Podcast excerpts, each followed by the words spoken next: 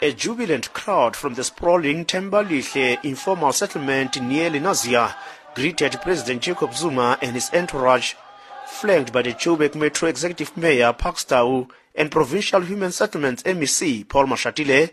President Zuma came to unveil the city's electrification project.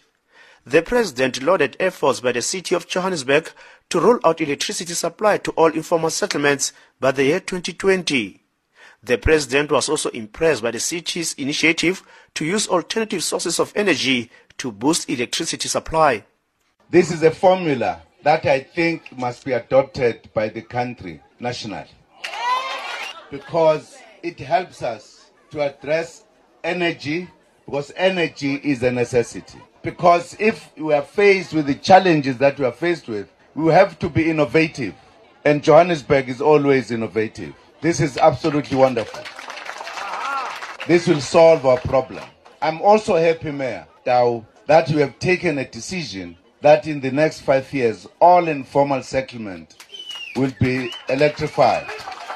Joburg Metro Executive Mayor Parks Tau says whilst his administration deplores illegal electricity connections, they are committed to ensuring that informal settlement dwellers also benefit from provision of basic services.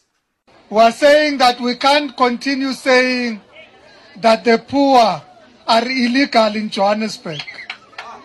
Because every time you say to the poor their access to electricity is called izinyoka nyoka, you mean that the poor are criminals. When all the poor are asking for is energy. So today we are delivering in informal settlements electricity for the people of Thembelihle. President Zuma's next stop was at the senior citizens home in El Dorado Park.